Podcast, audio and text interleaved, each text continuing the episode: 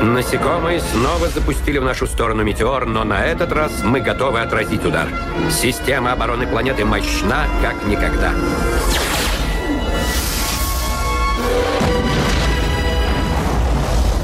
В целях обеспечения безопасности нашей Солнечной системы Калиндафу необходимо уничтожить.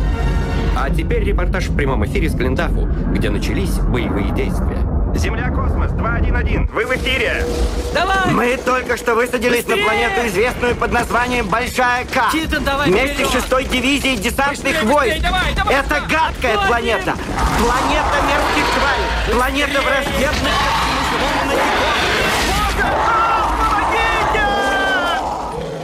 Привет, меня зовут Алихан, а вы слушаете подкаст о когнитивных искажениях «Миражи».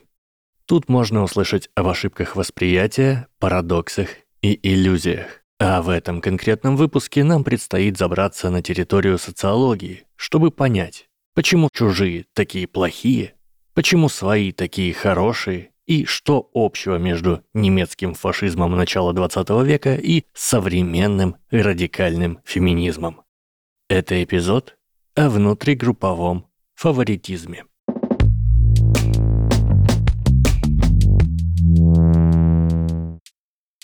Наиболее общим определением для группы людей можно считать социальную общность. Это некий абстрактный набор человеков, которые похожи хоть чем-то.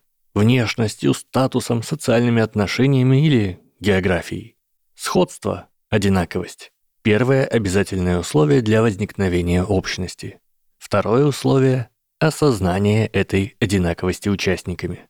Например, какие-нибудь бразильцы – общность. Они объединены языком, географией, историей, культурой и понимают это. А вот люди, которые моют руки исключительно хозяйственным мылом, хоть и легко выделяются по этому признаку, на общность не тянут, потому что не осознают свою принадлежность к группе. Социальных общностей вагон и маленькая тележка, и обычно каждый из нас так или иначе причисляет себя к десятку другому. Мужчины и женщины, азиаты, европейцы, работяги и безработные, русскоязычные и франкоговорящие, слушатели подкастов и смотрители телевизоров. Вы можете продолжить этот список и сами. Каждое причисление себя к социальной общности, с одной стороны, служит делу самоопределения для каждого конкретного человека, а с другой раскалывает для нас весь мир на бесконечный набор «мы» и «они», на своих и чужих. В русской социологической традиции эти понятия так и называются «мы» и «они». Но из-за того, что это просто местоимение, может возникнуть путаница, поэтому далее я буду называть их внутренними и внешними группами. Ну или ингруппами и аутгруппами на английский манер. Долгие тысячелетия никто ни о каких ингруппах не задумывался. Но не из-за того, что их не было. Просто не было ученых, которые бы этим занялись. Только в начале 20 века, на волне этнографических исследований, дарвинизма и изучения колониальных культур, впервые заговорили в таких терминах. Дальше была Вторая мировая, потом все пытались осознать, какого черта это было и как человечество дошло до жизни такой. Случился подъем социологии, и в начале 70-х Анри Тэшфилл в своей теории социальной идентичности описал внешние и внутренние группы современным образом. Итак, ингруппа – это социальная общность, к которой мы себя причисляем. Аутгруппа – это общность, к которой мы себя не причисляем. Ингрупповой фаворитизм – это когнитивное искажение, наша склонность считать, что члены нашей группы лучше, справедливее, умнее и больше заслуживают поддержки, чем члены других групп. Та же палка, но с другого конца это аутгрупповой негатив, то есть склонность недооценивать, обвинять и дискриминировать представителей аутгрупп.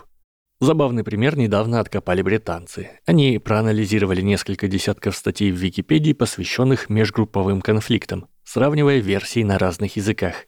Естественно, каждая сторона конфликта считала другую более аморальной, виноватой и ответственной за все плохое, а свои, само собой, они за все хорошее. Кто бы мог подумать, что Википедия может быть предвзятой? За менее забавными примерами тоже далеко ходить не придется. Во многом на этих искажениях зиждятся такие штуки, как расизм, национализм, шовинизм, ксенофобия, сексизм, землячество, кумовство и многие-многие другие, мало связанные со справедливостью вещи. Взращивание этих искажений – обычная практика пропаганды практически любой политической силы, желающей сплотить свою... Эм, паству. Российская пропаганда подсвечивает то, какие страшные эти западные негодяи и апеллируют к скрепам. Американские политики открыто играют на нелюбви избирателей к мексиканцам, русским, китайцам и вообще всем неамериканцам. Политические силы на постсоветской территории норовят подчеркнуть имперскость русских. Сунниты рассказывают о том, какие плохие шииты, евреи раскачивают идеи ужасных варварских соседей, ну, вы поняли. Таким образом, для преодоления этого искажения нам придется перешагнуть еще и через пропагандистскую машину. Стоит признать, что внутригрупповой фаворитизм а благожелательность к своим проявляется сильнее и чаще, чем нелюбовь к чужакам. Это стало понятно благодаря множеству социологических экспериментов последних 50 лет. Они же помогли разобраться в причинах такого нашего поведения. Расхожее российское выражение, типа «да все эти китайцы, негры и европейцы, нужно подчеркнуть, на одно лицо», имеет вполне физиологическое основание. Тот кусок височной коры мозга, который отвечает за распознавание лиц, буквально хуже отрабатывает, имея дело с представителями аут-группы. Мозг выдает нам больше ресурсов и работает активнее, когда мы имеем дело с привычными нам лицами. Кстати, было бы интересно узнать, как дело обстоит с людьми, выросшими в окружении представителей другой расы. Может быть, дело не в ингруппах и аутгруппах, а просто в привычке, но, к сожалению, таких экспериментов пока не было. Итак, вернемся к причинам. На данный момент существуют две наиболее популярные теории теория реального конфликта и теория социальной идентичности. Согласно первой, внутригрупповой фаворитизм – это следствие извечного дефицита ресурсов, из-за которого люди, будучи социальными стайными обезьянками, выживали лучше, если делились условными бананами и мамонтами только со своими, обделяя чужих.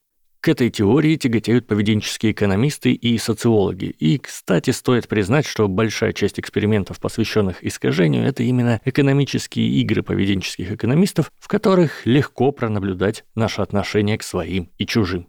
Теория социальной идентичности, ее любят психологи, предполагает, что люди в процессе социализации сначала категоризируя окружающих, а потом идентифицируя себя с определенными группами, продолжают играть в межличностные отношения уже на уровне межгрупповых. Простыми словами, концепция «я» начинает включать представителей ингрупп, а к себе мы, как правило, относимся лучше, чем к другим. То есть успехи ингрупп мы начинаем воспринимать как свои успехи, а нападки на одногруппников как нападки на себя любимого. Казалось бы, в ингрупповом фаворитизме ничего криминального нет. Ну, относятся люди лучше к своим, и ладно. Однако есть пара аспектов, которые, будем честны, немножко портят нам жизнь. Во-первых, это, конечно, вытекающая дискриминация всех мастей. Во-вторых, можно скатиться в крайнюю форму проявления искажения, так называемый коллективный нарциссизм. По сути, это то же самое, что и обычный нарциссизм, но на уровне группы. Состояние, в котором искаженная самооценка приводит к болезненным взаимодействиям, ну, в данном случае, с аут-группами.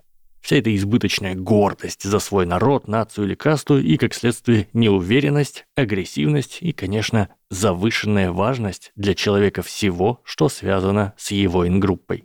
Что касается подверженности искажению разных групп людей, тут мы видим более-менее классическую картину. Коллективистские восточные культуры вроде китайской традиционно менее подвержены искажению, чем индивидуалистские западные. Дети в целом подвержены искажению лет с 5-6, но у девочек оно начинает проявляться позже. Кстати, о девочках. Женщины вроде как меньше подвержены искажению в целом. В случаях, когда дело касается политики или, скажем, этноса, зато когда речь идет о разделении по полу, женщины проявляют склонность к искажению в 4,5 раза сильнее.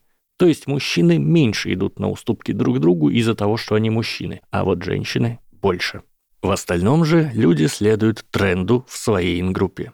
Если в вашей социальной общности принято хейтить чужаков и выделять своих, то перестать будет сложнее. А если не принято, то сопротивляться искажению проще. Отсюда можно сделать вывод о том, как эффективнее всего бороться с искажением или даже скорее с явлением в целом. Так как видимые примеры фаворитизма укрепляют его в вашей группе и накаляют отношения, соответственно, с аут-группами, а контрпримеры снижают градус напряженности, лучшее решение – отказаться от предвзятости первым. Проявлять нейтральность как к своим, так и к чужим, мотивируя своим примером окружающих к более объективному восприятию мира и справедливому поведению.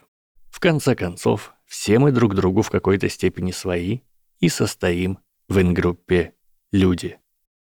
Это был подкаст о когнитивных искажениях «Миражи», и я, Алихан, спасибо, что дослушали до конца. Пишите комментарии на Ютубе и в Apple подкастах.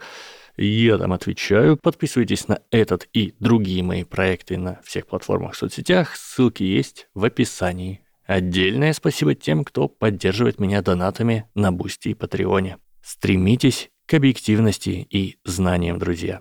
Всего вам доброго.